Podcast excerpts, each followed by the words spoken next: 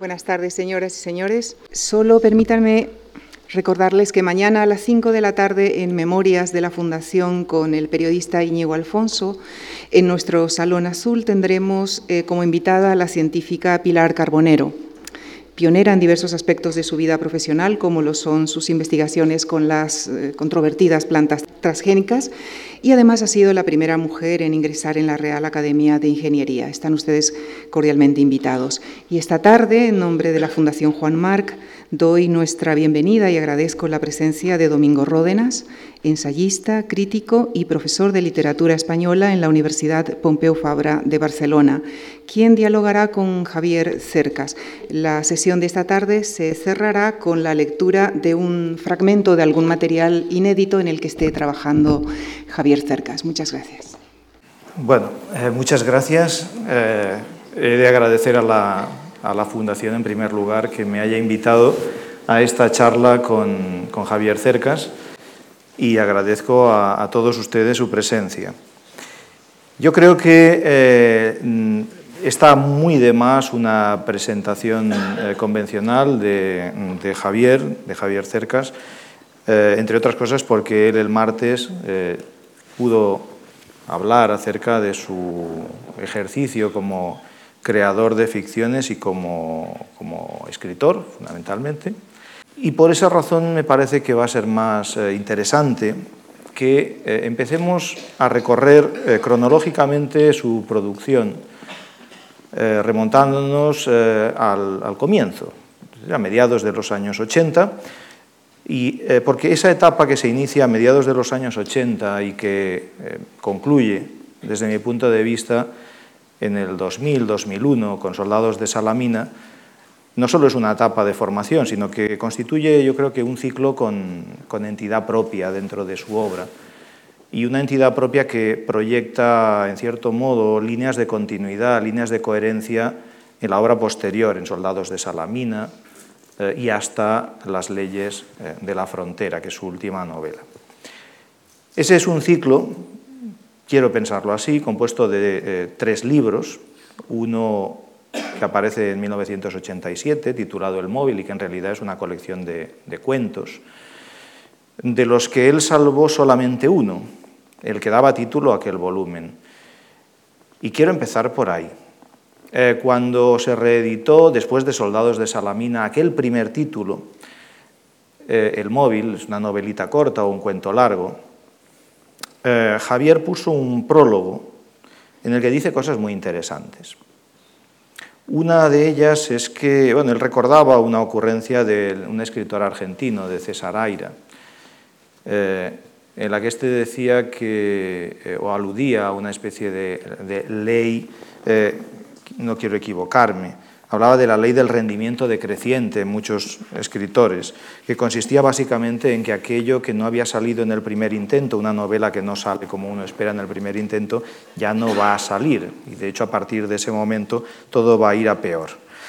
Eh, Javier partía de esa observación para concluir con una especie de ocurrencia o de butad y decía que probablemente era verdad. Eh, y quizás, si eso era verdad, el móvil, esa breve novela, era su mejor libro y a partir de ahí había ido a menos. Evidentemente eso no es así, pero era una manera de valorar aquella primera novela en la que eh, se plantean varios elementos que ya son constantes en su obra. El primero de ellos es la reflexión en torno al acto creativo a la escritura misma, a la composición del texto narrativo. Ese, ese, texto, esa narración, es una narración que habla de la propia narración, es lo que llamamos una metanarración, una metanovela. Esa novelita, además, mezclaba una novela sobre la escritura con otro género, y de esto hablaremos después. Y esa mezcla de modelos de escritura, de subgéneros, va a ser bastante eh, constante hasta el presente en toda la obra de Javier Cercas. Pero luego había un elemento adicional en el móvil y era el prurito por una escritura eh, muy precisa que ocultara en la medida de lo posible la búsqueda de esa precisión en la expresión eh, y, en, el limado de la prosa.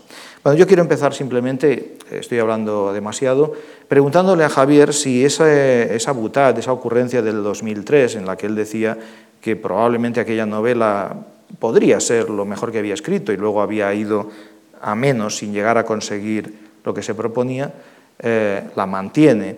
O, dicho de otra manera, ¿cómo, eh, ¿cómo ves tú aquel primer intento que salvaste en el 2003 de construir una novela en cuyo centro está la obsesión del protagonista por escribir una obra maestra a todo trance, incluso a costa de la propia realidad o de la vida de las personas reales que lo, que lo rodean. ¿Cómo, ¿Cómo, ves ahora aquella primera novela? Eh, bueno, en primer lugar yo tengo que dar las gracias a Domingo por haberse prestado a esta cosa, que es conversar conmigo. En fin, Domingo, como ustedes han visto, es una persona muy inteligente que mejora los libros que lee eh, y a los autores que los hemos escrito. Y también de nuevo a la Fundación Marc, ya soy prácticamente de la casa, llevo una semana aquí en Madrid a pan en cuchillo, gracias a ellos. Y a ustedes que veo que alguno ha repetido. Yo voy a intentar no repetirme, pero es imposible porque yo soy una persona muy limitada y siempre digo lo mismo. Es que has dicho muchas cosas, Domingo. O sea...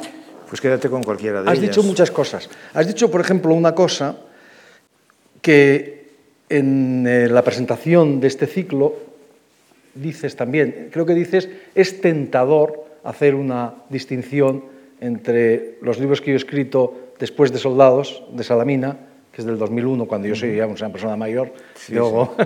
49 años, perdón, 39 39. años, eh, y los anteriores. Y la expresión es tentador está muy bien, porque es verdad que a partir de Soldados de Salamina determinadas cosas cambian, pero no es menos verdad que muchas cosas esenciales permanecen. Muchas cosas esenciales. Y quizás más lo que permanece que lo que cambia, aunque lo que cambia sea muy aparatoso. Y podemos, muy aparatoso quiere decir muy visible. Por ejemplo, la presencia de la historia, con mayúsculas, ¿no? uh -huh. de la guerra civil, de la transición, etcétera, que antes mmm, brilla por su ausencia o está tan escondida porque la guerra civil aparece en el móvil, entre otras cosas. Bueno, pero está muy escondida o no desempeña sí, sí, un papel sí. central. ¿no? Podríamos hablar de eso. Pero entonces, respecto al móvil, claro, hay que decir una cosa, tú lo has recordado, el móvil es, es el primer libro que escribí, eh, Italo Calvino decía que uno siempre se arrepiente de escribir su primer libro, pero hay que escribirlo, porque si no, no viene el segundo ni el tercero. Entonces, ese libro es un libro curioso, porque efectivamente la primera edición, creo que lo mencioné el otro día, si ustedes la tienen, destruyanla. Es un libro curioso porque esos, esos, los cuatro, o sea, constaba, como tú muy bien decías, de cinco relatos. Eh, y yo he descartado cuatro. Y he descartado cuatro no porque me parezcan exactamente malos, sino porque me parecían derivativos. O sea, porque son el reflejo del aprendizaje de un escritor. El otro día aquí hablaba de cómo lo hacemos todo por imitación en esta vida, ¿verdad? Sí, eh, hasta enamorarnos, hasta los besos, ¿verdad? Porque, pero no, caminamos por imitación, hablamos por, todo por imitación. Y se empieza a escribir por imitación. Y de hecho en las escuelas medievales se enseñaba a escribir por imitación, que es como creo que hay que escribir o que empezar a escribir, ¿no? Es decir, pues a la manera de eh, Cicerón, a la manera de tal, ¿no? Y ahora pues deberíamos decir, pues a la manera de Borges, a la manera de... Así se empieza a escribir, así empiezan a escribir todos los escritores del mundo. Eh, y yo no soy una excepción. Entonces, esos, esos relatos no eran exactamente malos. Algunos incluso me parecen que están bien, pero eran derivativos. Es decir, en ellos se veía el aprendizaje de un tipo que está escribiendo, que está aprendiendo a escribir, sí, sí. Que está, está iniciando, que está dando sus primeros pasos. Y yo leía, releo esos relatos y veo de dónde vienen. Este viene de, de tal, ¿no? de, de, Wells, por ejemplo, hay uno que viene, de Calvino, de, de Cortázar, de de, de, esto es una, una, especie de popurri de, de, tópicos de la novela policíaca, que entonces me interesaba. En fin, una serie de cosas. Es decir, es eso el reflejo del aprendizaje de un escritor. Cuando yo creo que ya soy yo, es en el móvil, que es el relato más largo y por eso lo he dejado hoy.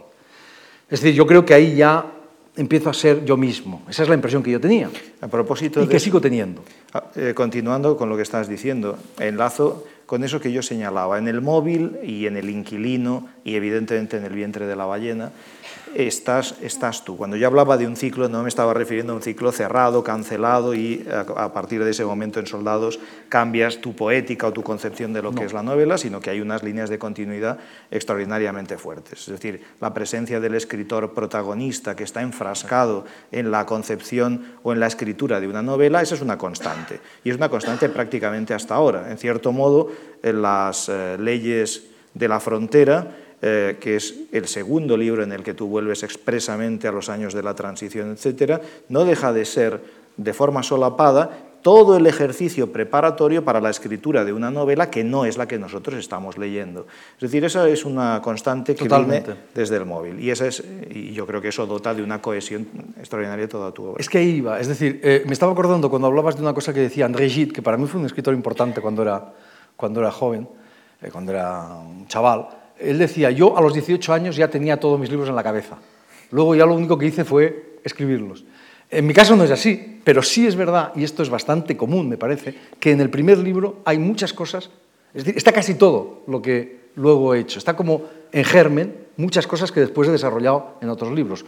Eh, el caso que tú mencionas es evidente. Es decir, ese libro, yo he dicho muchas veces, de hecho ahora se ha publicado un libro en Italia, que no te he regalado, por cierto, es un libro de conversaciones con un escritor italiano que se llama Bruno Arpaia, y ese libro se titula La aventura de escribir novelas.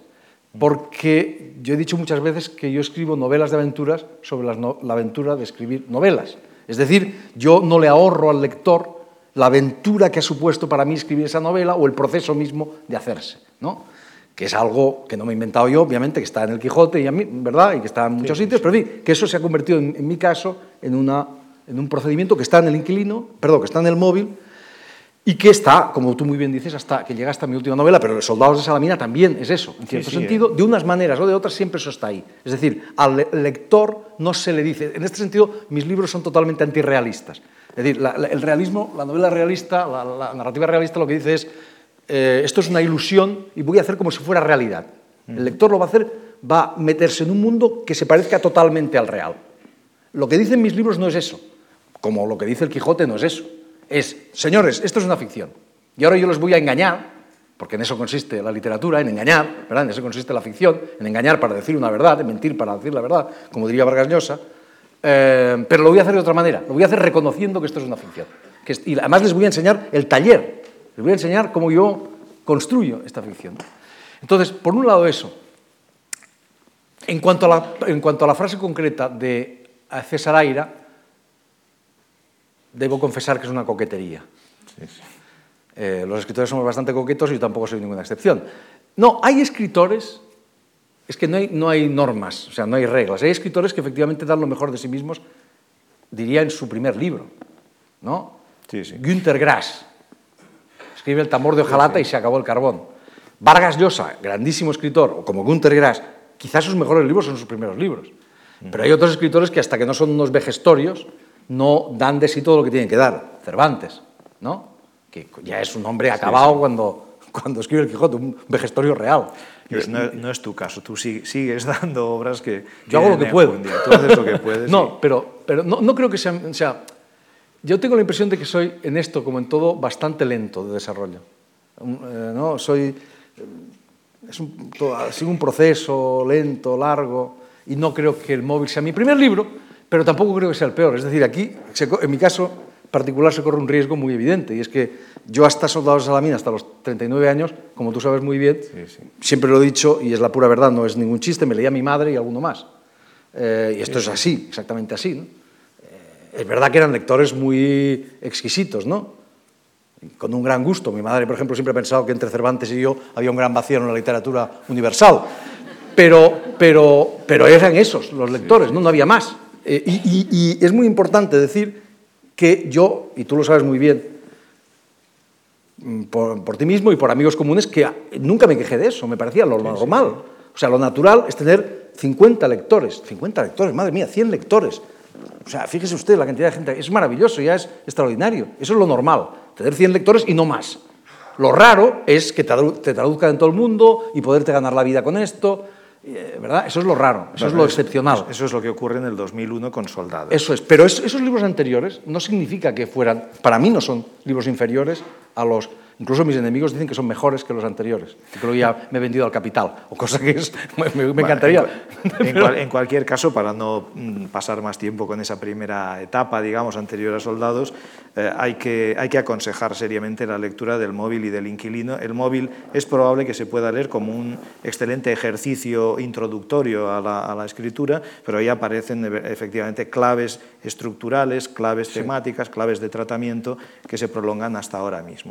Eh, incluso algún elemento de esa primera etapa, como el humor, que luego se ha diluido, está en Soldados, por ejemplo. En Soldados está la estructura de quien anda detrás de escribir un libro y no sabe cómo hacerlo. Eh, es el Javier Cercas, periodista, que lo protagoniza, hasta que encuentra un tema.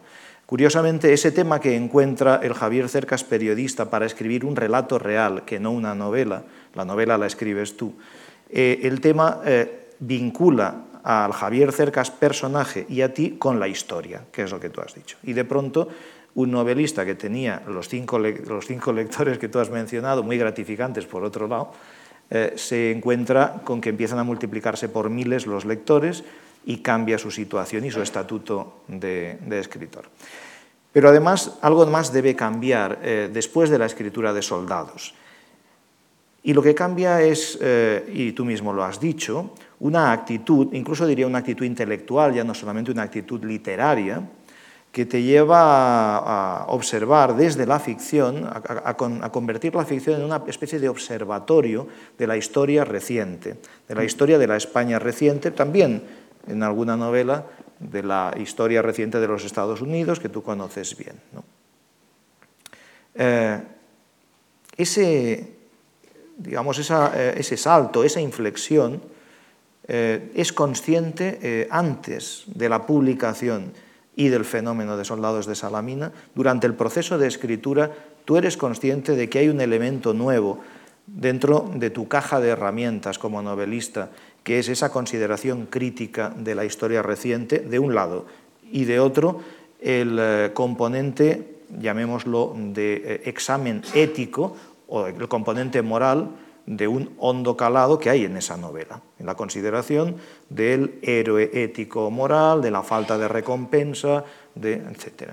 Es decir, esos dos elementos, ¿tú eres consciente durante la yo escritura? No, no, diría, o sea, yo diría, lo nuevo es la historia. Digamos que las cuestiones morales siempre han sido centrales en todos los libros que he escrito, desde el móvil. Es decir, el móvil gira en torno a una cuestión moral. Es decir, sin duda ninguna. Y el inquilino y El vientre de la ballena, libro que he reescrito por entero, por cierto, que va a aparecer reescrito por entero. Eh, soy consciente, no mucho, no mucho, es decir, es verdad, es verdad que hay un antes y un después de soldados. Es decir, eh, vamos a decirlo así, hay una manera de explicarlo, que es la siguiente. Yo antes de soldados quiero ser un escritor ortodoxamente postmoderno.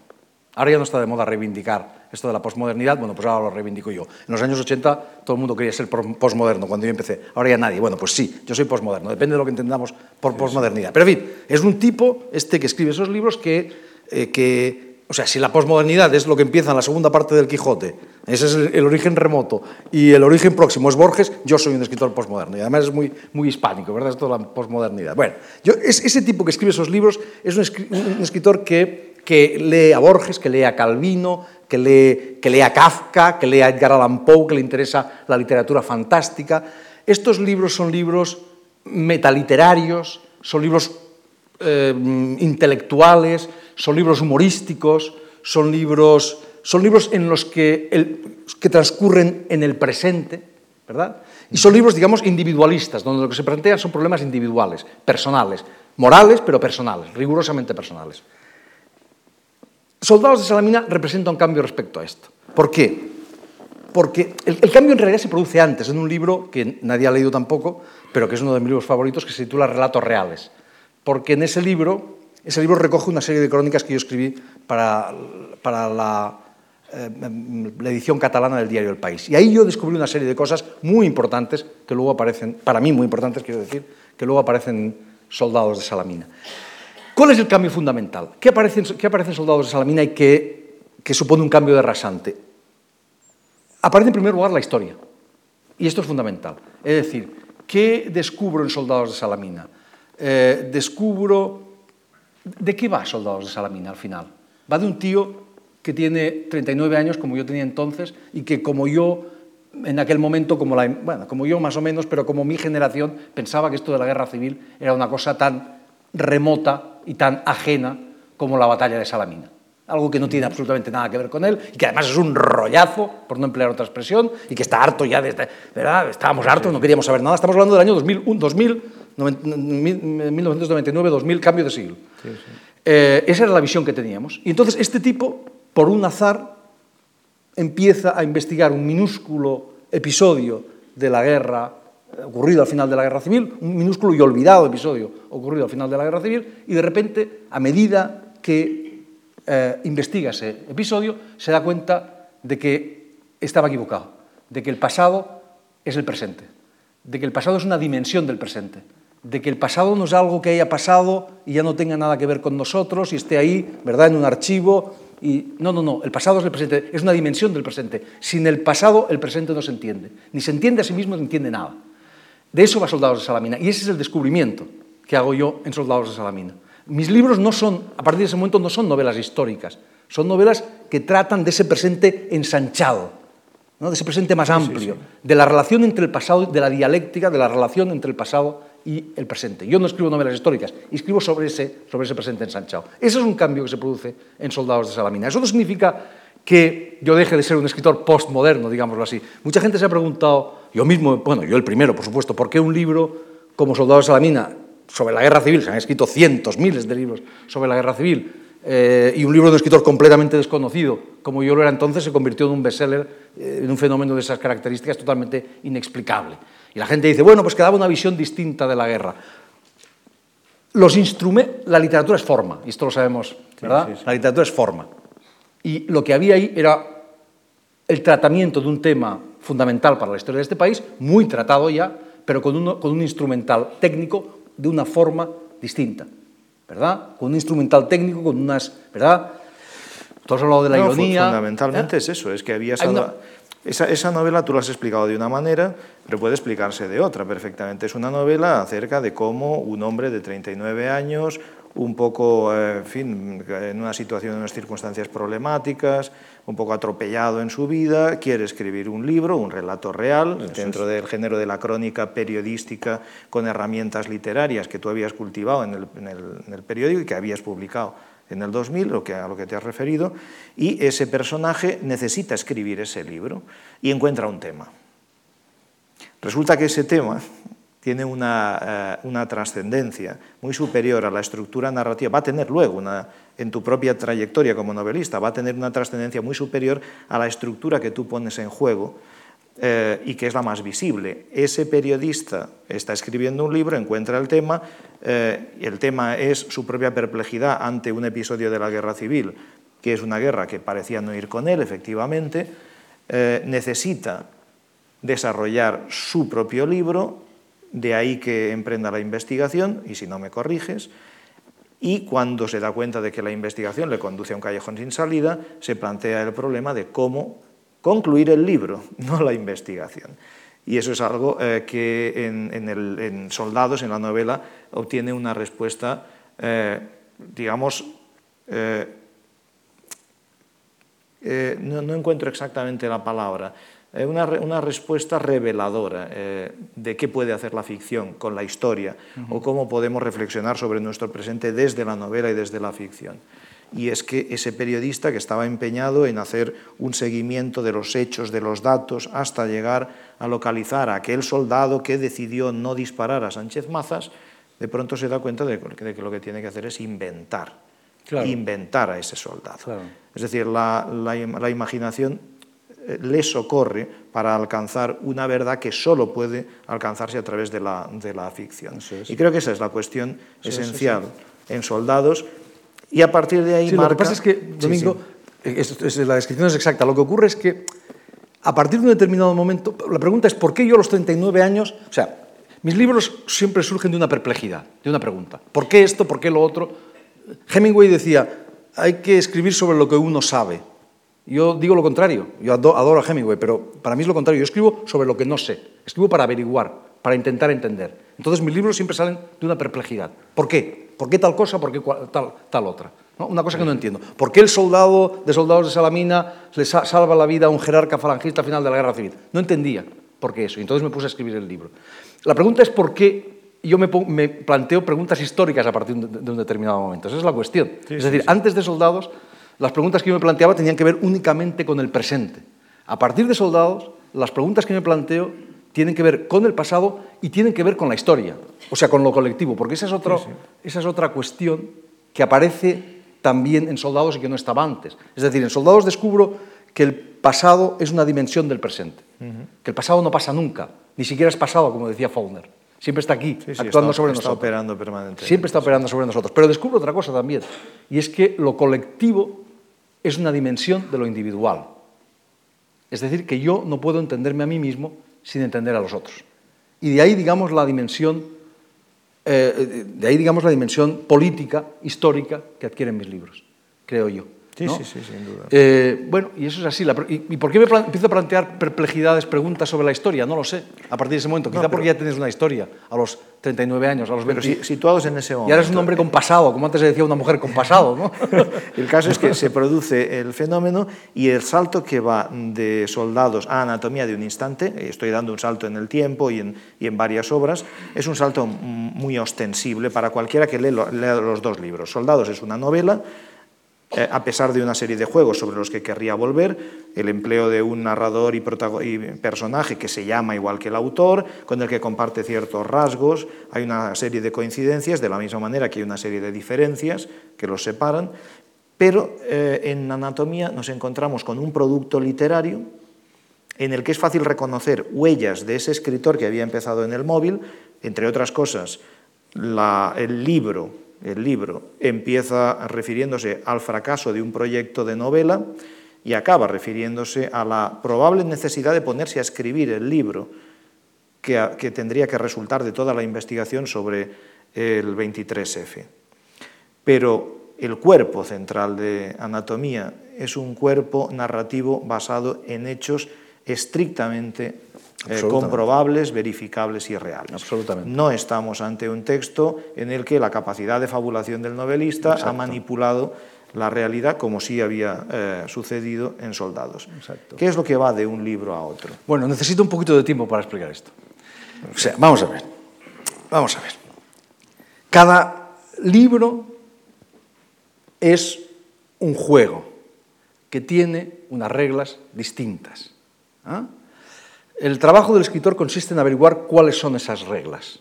Y el trabajo del lector también, en descifrar cuáles son esas reglas. Y las reglas, insisto, tienen que ser distintas, porque cada libro es la formulación de una pregunta que tú te haces. Y como la pregunta es distinta, en cada libro, la formulación tiene que ser distinta. Esto es muy importante, porque la tentación de un escritor, sobre todo, sobre todo si su libro tiene éxito, es repetir el mismo libro. Y eso está prohibido, terminantemente prohibido. La mínima ética del escritor dice eso no se puede hacer. Entonces, Soldados de Salamina y Anatomía de un instante efectivamente tienen muchas cosas que ver. Tienen mucho que ver esos dos libros. Pero al mismo tiempo son exactamente lo opuesto. Eh, ¿por, qué es lo, ¿Por qué son lo opuesto y por qué las reglas son completamente distintas? Por muchos motivos. Eh, eh, el Soldado de Salamina aborda un episodio minúsculo como decía, al final de la Guerra Civil Española. Y el narrador, como tú decías, quiere contar por completo ese episodio, quiere escribir un relato real, verídico, ¿no? Eh, exacto, etc.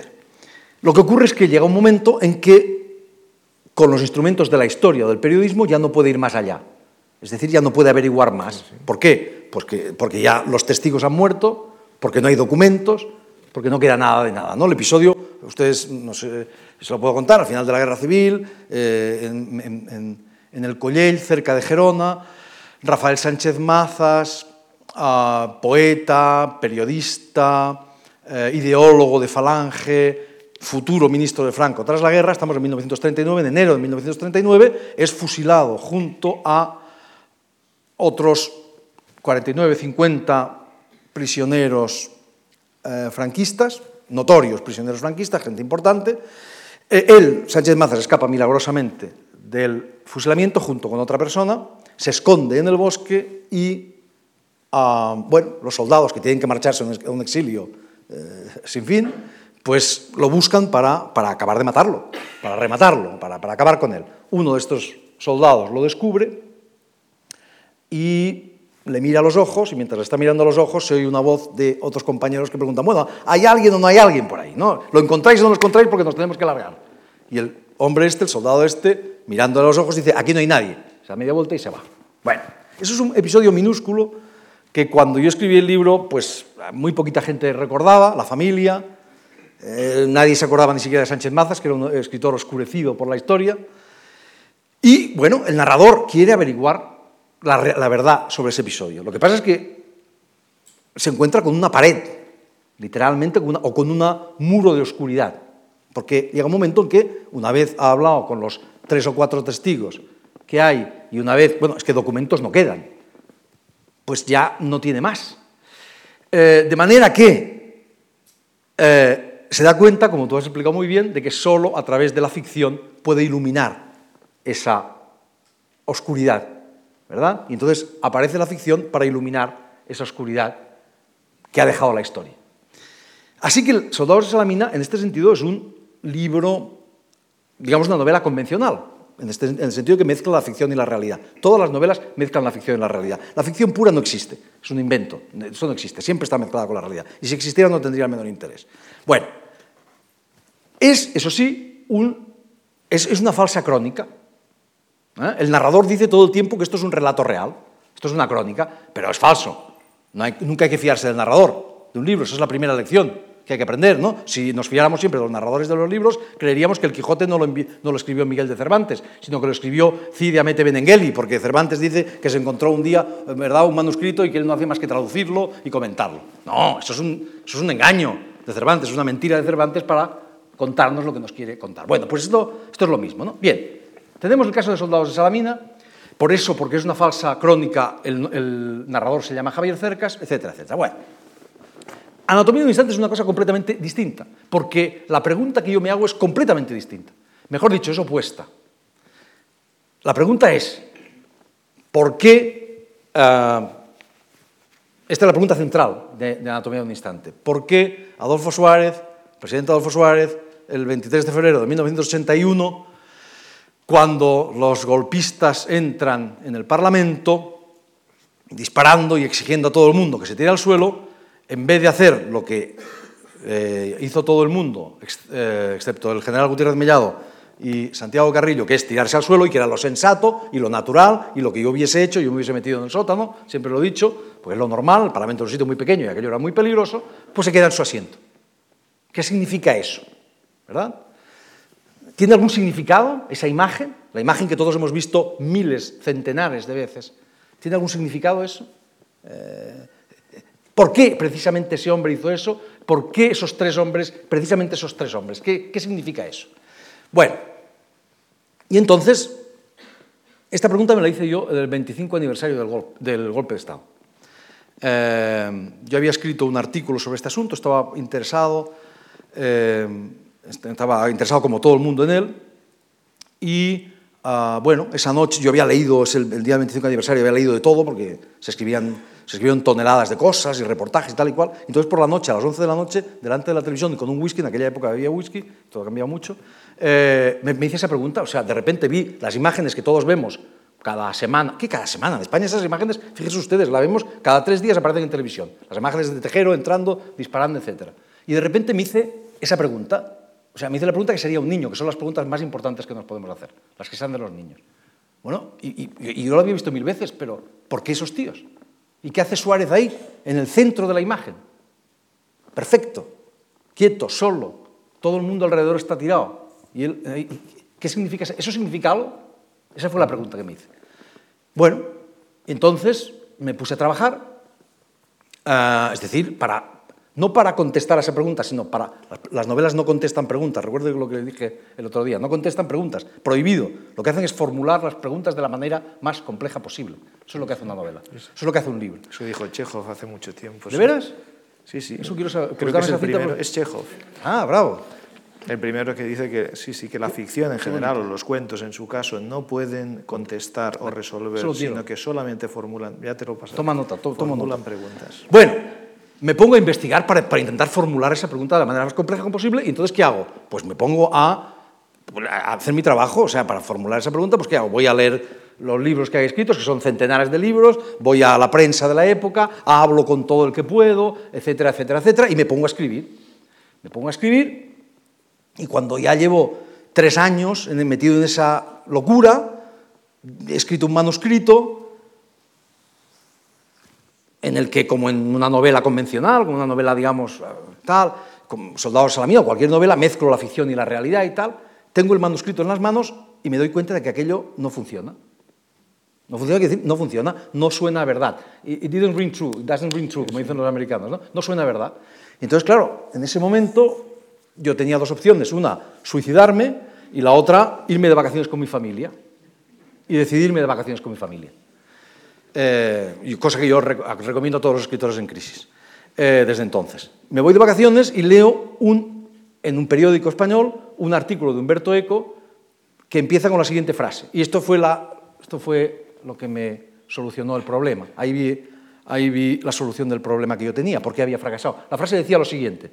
Según una encuesta publicada en el Reino Unido, esta es la primera frase actual de Anatomía de un Instante, según una encuesta publicada en el Reino Unido, el 25% de los británicos piensan que Winston Churchill era un personaje de ficción.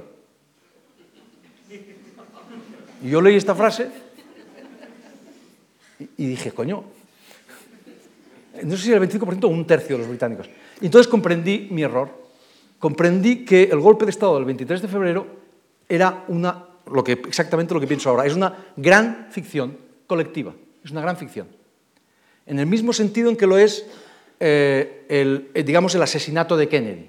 ¿no? Una gran ficción colectiva construida entonces a, eh, digamos, a lo largo de ya tres décadas, de veintitantos, ya tres décadas, ¿por quién? Por los propios golpistas, que empezaron a soltar trolas sin parar, ¿verdad? Para eludir sus propias responsabilidades, por los periodistas, yo adoro a los buenos periodistas, me encanta, yo he aprendido mucho del periodismo, pero detesto a los malos, a los malos periodistas, que se pusieron a reproducir las trolas que contaban los golpistas y a, bueno, y a aumentarlas, venga, venga, y a publicar libros en que se llaman instant books, libros instantáneos, o sea, que escribes en una semana, sin, sin comprobar nada ni nada, sí, sí, sí. los periodistas, y en tercer lugar, pues por la fantasía popular.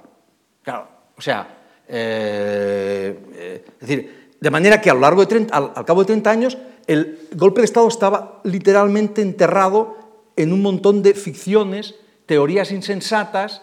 Eh, eh, eh, vamos a ver, ¿qué es un español? Un español es un tío que tiene una teoría sobre el 23 de febrero. Todo, todos los españoles tenemos una teoría sobre el 23 de febrero. Esto cuando he hablado de este libro fuera de España, les digo, mira, si ustedes ven a un tío que dice que es español, pregúntenle si tiene una teoría del 23 de febrero. Si la tiene es que es español, si no, no. Claro, o sea, to, porque se ha dicho de todo, o sea, sobre el 23 de febrero, porque además no hay documentos. Esto es, una, esto es un hecho fundamental. Los historiadores, ni un puñetero historiador había escrito sobre ese, so, so, con los instrumentos de la historia. Todo periodistas. ¿Y por qué no habían escrito? Porque no hay documentos. Y como no hay documentos, tú puedes decir lo que te dé la gana. Que el golpe de Estado del 23 de febrero lo montó la CIA, que se ha dicho, el Papa, la Reina de Inglaterra, Mortadelo y Filemón. Me da lo mismo. Nada, no, se puede, no, no, hay, no hay manera de demostrar lo contrario. Así que me di cuenta de que eso y además, como el asesinato de Kennedy es el punto exacto donde convergen todos los demonios de nuestro pasado reciente. El punto exacto, es decir, ya en 1981 creíamos que éramos europeos, que ya habíamos dejado atrás nuestra, nuestro deporte nacional, que es la guerra civil española, los extranjeros creen que es el fútbol, no, es la guerra civil, perdón, o en su defecto el golpe de Estado, creíamos que ya, éramos normales, ya éramos europeos, y bla, bla, bla, y de repente aparece ese tío con el, con el tricornio con el mostacho como si fuera un personaje de García Lorca y pegando tiros en el Parlamento, ¿verdad? No sé si ustedes saben, esto parece que es verdad. Hay una cosa que, te, te, bueno, es igual.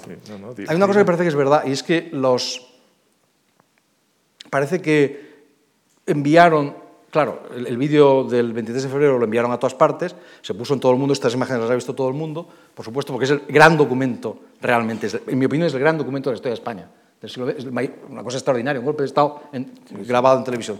Asombroso. Y parece que cuando lo recibieron en la televisión sueca, mandaron un fax de vuelta a la televisión española eh, diciéndoles, eh, estamos muy agradecidos por este documento extraordinario, pero ¿podrían explicarnos qué hace un torero en el Parlamento español?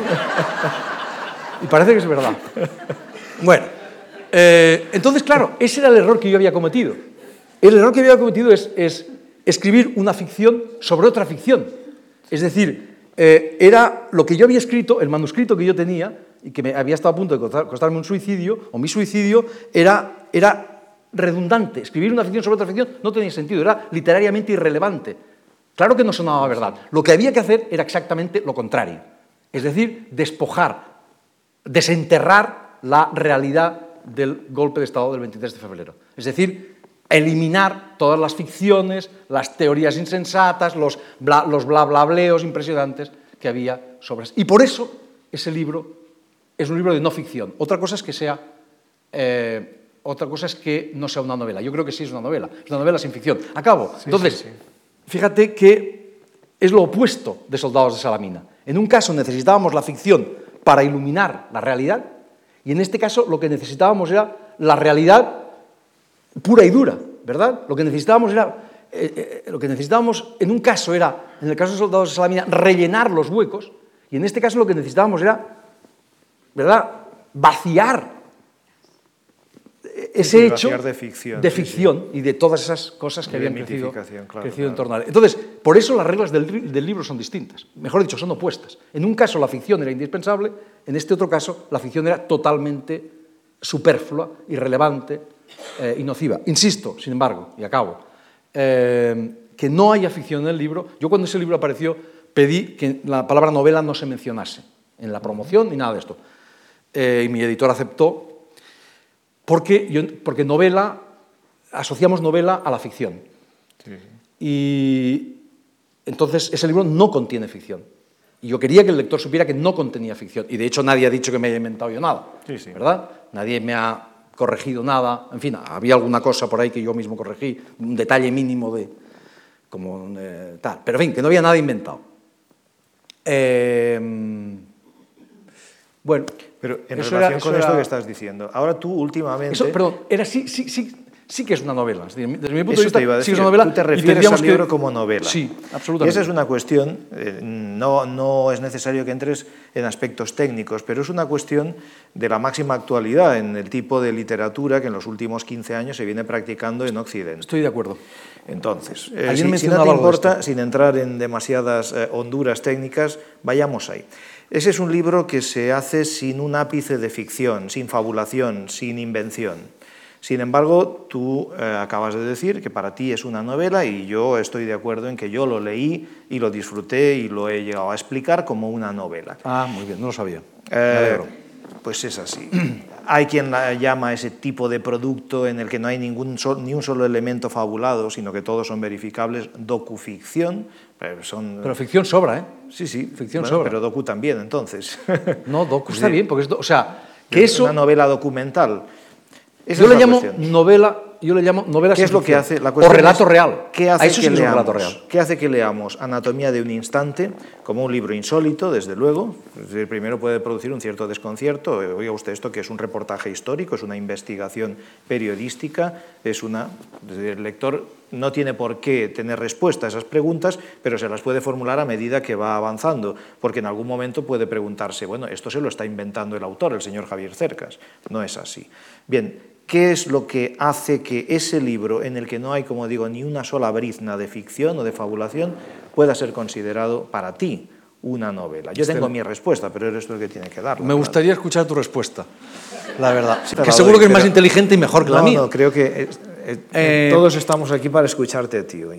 Bueno, eso... A ver, Aquí hay, déjame decirte antes una cosa, yo creo que lo planteas tú muy bien. Beatriz Sarlo, la crítica, sí, creo que lo mencioné aquí. La crítica argentina. La crítica argentina dice, lo más interesante que se está escribiendo desde, este, desde el principio del siglo es, surge de la tensión entre la ficción y la no ficción.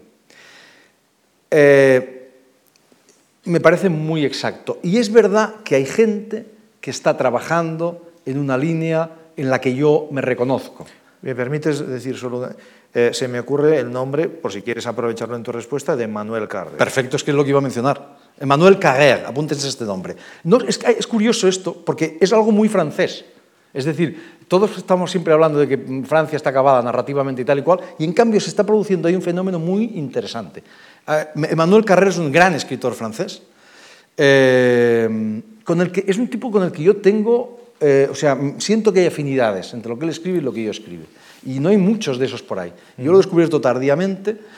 Eh, su último libro se titula Limonov. Limonov. Pero está escribiendo novelas sin ficción. Pero piensa, por ejemplo, en Jean Chenot.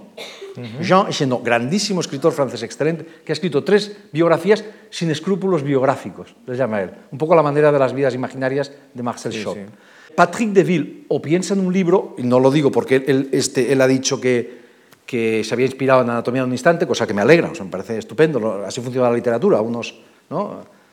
que es eh, HHH de Laurent Binet, que es una novela muy buena, también sin ficción. Entonces, hay mucha gente que está trabajando en esta hay gente, hay gente, no digo mucha gente, que está trabajando, que estamos trabajando en esta línea, en fin, el mismo Couché, en otro sentido, bueno. Entonces, ¿por qué yo considero que esto es una, que es una novela? Por muchos motivos. Te diría dos. Uno, porque yo en esa... No, déjame que te diga solamente uno. Que si no nos vamos a enrollar aquí muchísimo. Bueno, la estructura es novelesca, la escritura es novelesca. Hay en ese, libro una fe en la forma. Es decir, ¿qué es un escritor? Un escritor es un tío que cree que a través de la forma se puede llegar, a través de la pelea con la forma, con la estructura, con las frases, se puede llegar a una verdad a la cual no se puede llegar de ninguna otra manera. Eso es un escritor, en mi opinión. Entonces, esa fe en la forma, en la estructura, ese combate encarnizado con la forma, está en el libro la estructura es muy peculiar, etcétera, etcétera. Pero esto, en el fondo, la estructura es novelesca, digamos, está escrito como mis otras novelas, pero vamos a decirlo de otra manera más fácil y volveré a un tema que, que hemos hablado y que, que, el otro día hablé también. Sí. ¿Qué, es, ¿Qué distingue los géneros literarios? En mi opinión, lo que distingue los géneros literarios, una de las cosas que distingue a los géneros literarios es las preguntas que se hacen y las respuestas que se dan. Eso es lo que distingue a los géneros literarios.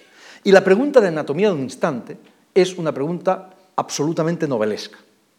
No es una pregunta ensayística, es decir, la pregunta de un instante que es eh, ¿por qué Adolfo Suárez permanece sentado en su asiento el 23 de febrero de 1961? ¿Ah?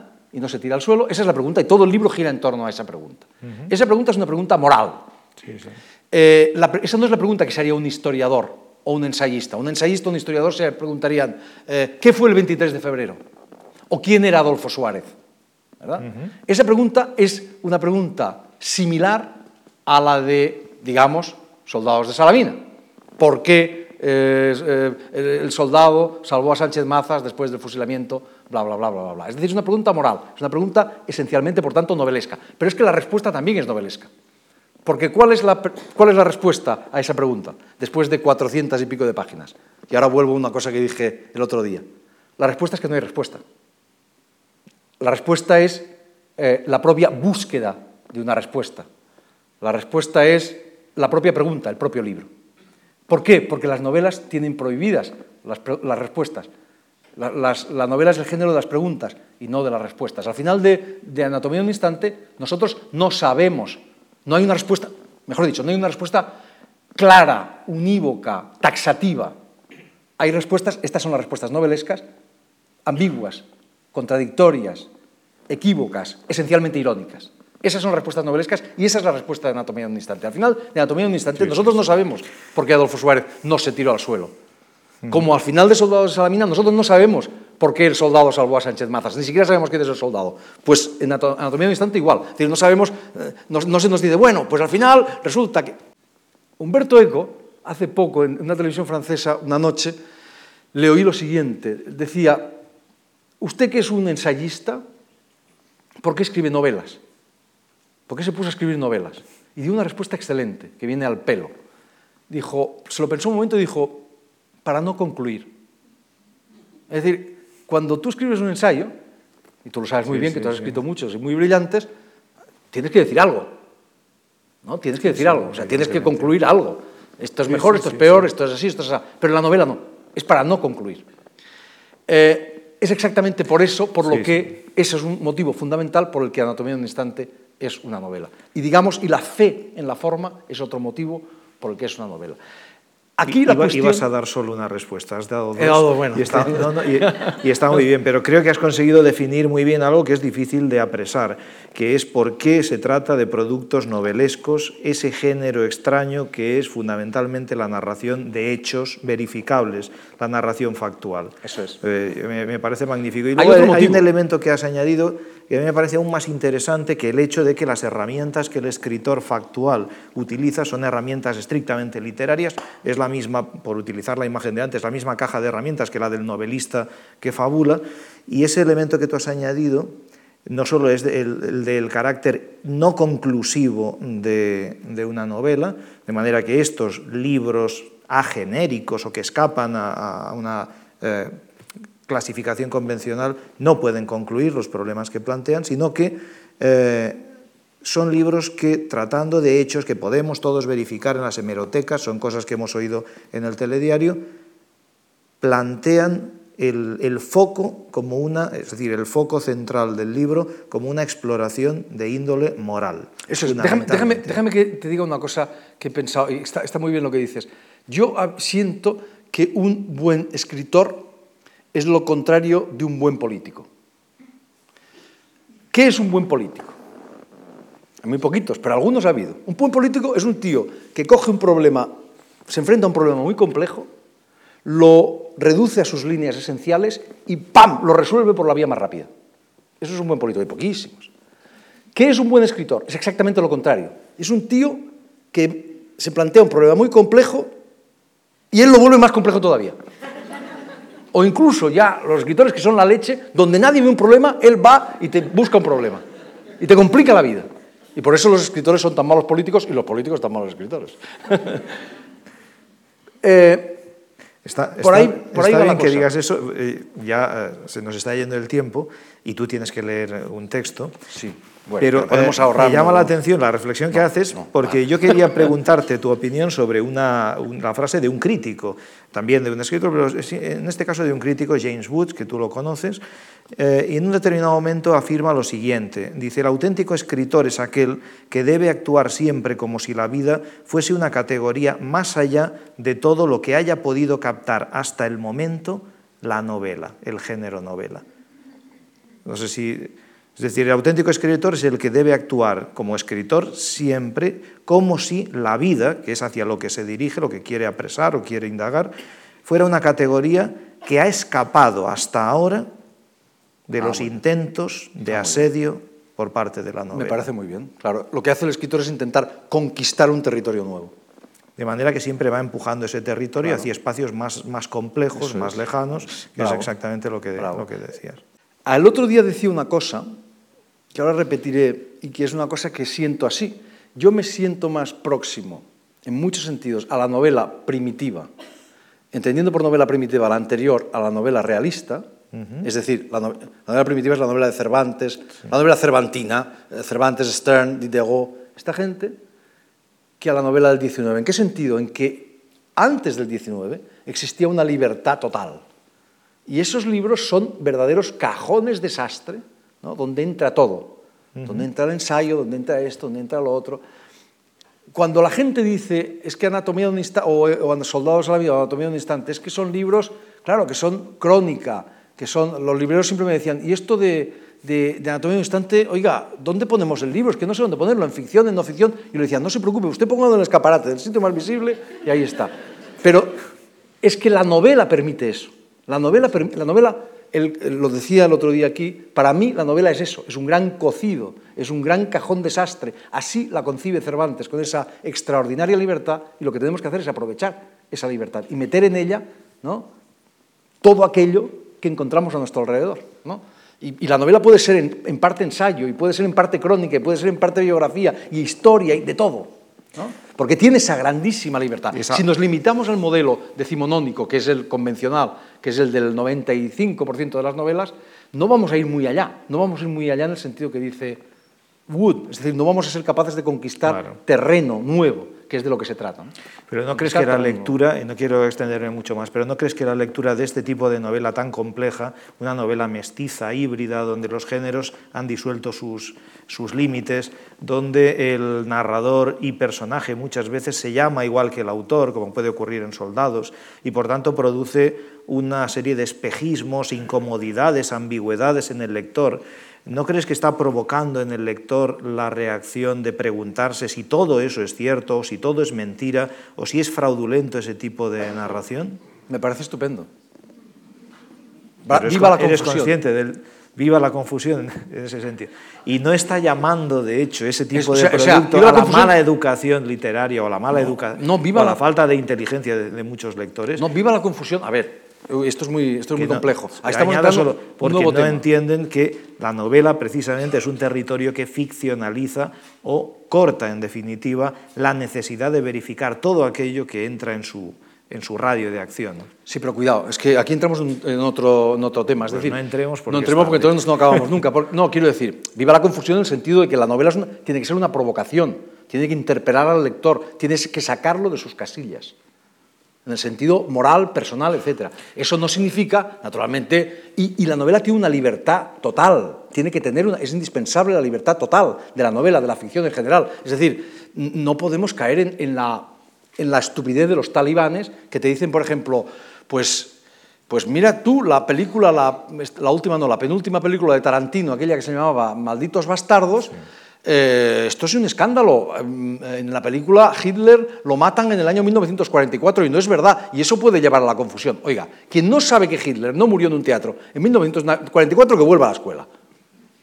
O sea, que vuelva a la escuela y a, mejor a, a primero de básica. Como en, como ¿Qué le vamos a hacer? como O sea, en algún artículo tuyo dices, muchos tendrían que volver a la escuela para entender que el autor no es el narrador, que el yo que habla en una novela, incluso en una novela de no ficción, no es el autor Ay, y que por tanto, como tú decías al principio, el yo que habla dentro del libro nunca es digno de confianza. Claro.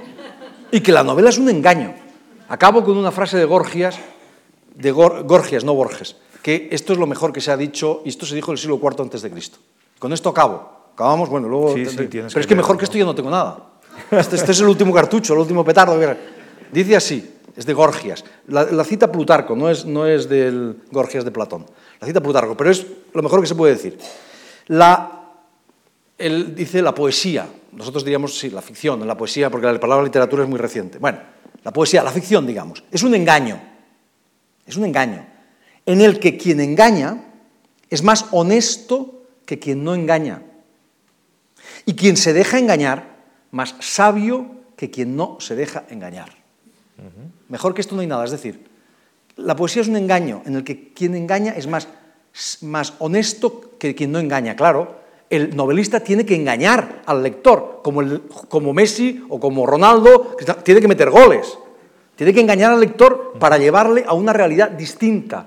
Madame Bovary no existió, Don Quijote no existieron, pero gracias a ese engaño, gracias a que el novelista nos hace creer que sí existieron, nosotros accedemos, tenemos acceso a una verdad moral, universal, literaria, distinta. Por tanto, el oficio del novelista, del autor de ficciones, es engañar al lector, hacerle creer una cosa que nunca ha existido. Pero y el oficio, acabo, y el oficio, y, y quien se deja engañar es más sabio que quien no se deja engañar. Porque si hay un lector que dice, abre Don Quijote y dice, pero si esto no existió nunca, este tío es gilipollas, yo ya no lo leo, este tío es tonto.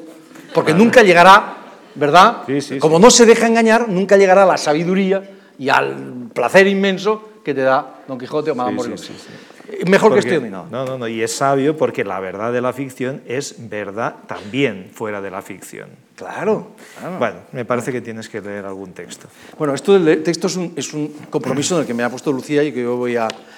eh, voy a, voy a- en fin, me, me cuesta mucho trabajo porque, primero, no voy a leer nada del libro, estoy escribiendo un libro y no voy a leer nada del libro porque mi religión me lo impide.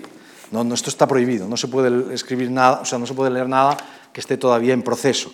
Entonces, lo que voy a escribir, lo que voy a leer es, para mí, yo escribo artículos en la prensa y para mí un artículo, no existen, creo que lo dije el otro día también, no existen géneros eh, mayores o menores, ni artes mayores o menores. Existen formas menores o mayores de usar los géneros, Cuando Cervantes escribe el Quijote, el Quijote, o sea, la novela no existe, ¿verdad? Y hasta el siglo XIX la novela es un entretenimiento para señoritas ociosas, no tiene el menor valor, ¿verdad? Como, como género serio. Bueno, entonces yo los artículos que escribo los escribo con el mismo interés y los reescribo igual que mm, exactamente igual que una novela o que un libro de otro tipo. No creo que eso sea un género menor y la prueba es que buena parte de la mejor literatura prosa que se ha escrito en particular en español en los tres últimos siglos, y yo creo que estaremos de acuerdo, se ha escrito en los periódicos. ¿verdad? Esto es un hecho indudable. Bueno, digo esto porque, mm, porque lo que voy a leer es un artículo, pero tiene un problema gravísimo, es que es un poquito espesito.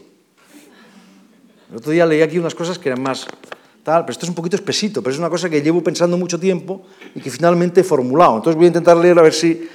Ay, señor, bueno, esto es culpa de Lucía, ¿eh? que consta. Se titula es una idea que me ronda desde hace muchísimo tiempo y que creo que por fin he conseguido formular. Eh, son dos páginas y media, no, dos páginas y nada. Seguramente requeriría un desarrollo más largo, pero no, porque si tú eres capaz de decir una cosa en una línea, no la digas en dos. Esto es algo, esto es algo. El pasado, esto parece que Carducci, el poeta Carducci, eh, cuando se iba a morir le dijeron, ¿usted se arrepiente de alguna cosa? Y él dijo, sí, de haber escrito eh, con cuatro palabras lo que podía escribir con dos, lo cual demuestra que era un gran poeta. Bueno, El pasado cambiante se titula. Y ya digo que es un poquito denso. Bueno, que yo sepa, el primero en formular la idea fue en 1919 T.S. Eliot, el poeta T.S. Eliot, a quien también cité el otro día, en un ensayo titulado La tradición y el talento individual. Allí se argumenta que toda obra de arte en verdad nueva no solo supone una ruptura con el pasado, sino que altera el pasado mismo. Que las grandes obras de arte modifican el futuro es obvio, pero ¿pueden también modificar el pasado? ¿Es el pasado modificable? En 1951 Jorge Luis Borges retomó e ilustró esa idea provocadora. Y en Kafka y sus precursores, que es un ensayo de Borges, sostiene que todo escritor crea a sus precursores, porque su labor, igual que modifica el futuro, modifica nuestra concepción del pasado. Para demostrarlo, Borges aduce una serie de piezas heterogéneas de Zenón, de Yan Hu, un poeta chino, de Kierkegaard, de Browning, de Bloy, de Dunsany, etc. Una serie de piezas que se parecen a Kafka, aunque no todas se parecen entre sí. Esto último es lo esencial. Escribe Borges. En cada uno de esos textos está la idiosincrasia de Kafka. Pero si Kafka no hubiera escrito, no la percibiríamos. Vale decir, no existiría. Fin de cita. Sobra añadir que la lista de obras kafkianas anteriores a Kafka, propuestas por Borges, no es completa. La historia de un hombre que intenta en vano averiguar de qué delito se le acusa, el proceso, la novela de Kafka, o para qué le han contratado en un castillo al que no puede entrar, el castillo, la novela de Kafka, obliga a leer de un modo distinto la historia de novelas anteriores, la historia del capitán de barco que, en Moby Dick, intenta en vano matar a una ballena blanca, o la de dos oficiales napoleónicos que en los duelistas de Conrad se desafían a lo largo de décadas sin que lleguemos nunca a saber del todo qué desavenencia los convirtió en enemigos a muerte. Por no apartarnos de Melville y de Conrad, esos dos autores, nosotros ya no podemos leer esos dos autores anteriores, muy anteriores o bastante anteriores a Kafka, por no apartarnos de Melville y de Conrad, nosotros ya no podemos leer Bartleby, el escribiente de Conrad, eh, de Melville, ni El corazón de las tinieblas de Conrad, sin sentir que ambas son historias kafkianas. Kafka es quien es, no solo porque su visión del mundo impregna gran parte de lo que se escribió después de él, sino también gran parte de lo que se escribió antes. Lo anterior, ya lo advirtió Eliot, no vale solo para la literatura, vale para el arte en general. Picasso cambia la pintura de Velázquez y a su vez Bacon cambia la de Picasso. Igual que Bergman, Igmar Bergman, cambia el cine de John Ford y Woody Allen el de Bergman. ¿Vale esto también para la historia? ¿Los grandes acontecimientos cambian también el pasado? ¿Los grandes acontecimientos del presente cambian también el pasado? Mi impresión es que sí. No es que cambie el pasado en sí mismo. No es que cambie el pasado en sí mismo. Nada alterará los hechos que integran la vida de Julio César, ni que el hecho de que la Revolución Francesa estalló, perdón, la Revolución Rusa estalló en 1917 y la Guerra Civil Española en 1936. Igual que nada alterará en lo esencial eh, el texto de Moby Dick o las pinceladas de las meninas. Lo que cambia es nuestra percepción del pasado. Es decir, por usar los términos de Tsvetan Todorov, no la verdad de adecuación, o sea, la correspondencia exacta entre lo que decimos y los hechos, César murió el 14 de marzo del 44 a.C., sino la verdad de desvelamiento, dice Todorov, la que nos permite captar el sentido de los hechos. Mi impresión es que sí, como digo, que el presente histórico altera el pasado, cambia el pasado. Mi impresión es que sí, como digo, pero nunca me animé a escribirlo. Ahora, gracias a mi amigo Javier Santana, que es un estudiante que tuve ahora en Berlín, que estuve dando un curso, un filósofo estupendo, canario, gracias a mi amigo Javier Santana, me entero de que Slavoj Zizek, el filósofo esloveno, acaba de hacerlo. Él sí se ha atrevido a escribirlo. En efecto, en un ensayo titulado ¿Aún es posible hoy ser hegeliano? Zizek afirma que el presente nunca es solo presente, sino que abarca una perspectiva sobre el pasado. Este, el pasado, es modificado por todo gran acontecimiento histórico del presente. Así, tras la disgregación de la Unión Soviética, para la mayoría triunfante, para casi todos, la Revolución rusa ya no es el inicio de una nueva era de progreso, como lo fue durante muchísimas décadas, sino un catastrófico desvío de la historia que llegó a su fin en 1991. De igual modo, el cruce del Rubicón hizo que la vida previa de César apareciera como una mera preparación de su papel en la historia del mundo.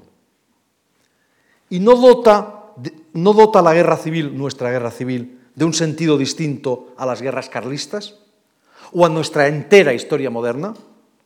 Y no dota la transición de un sentido nuevo a la guerra civil. Así que lo que vale para la literatura y el arte en general vale también para la historia. ¿Valdrá incluso para nuestras meras biografías? Si así fuera, un hecho indigno podría arruinar una vida correcta y un hecho digno podría salvar una vida miserable. Si así fuera, existiría la redención o algo muy parecido. Sería bonito. Añadamos que lo más probable es que Kafka, quien escribió que hay una cantidad infinita de esperanza solo que no para nosotros, no creyera en ello. Bueno, muchas gracias.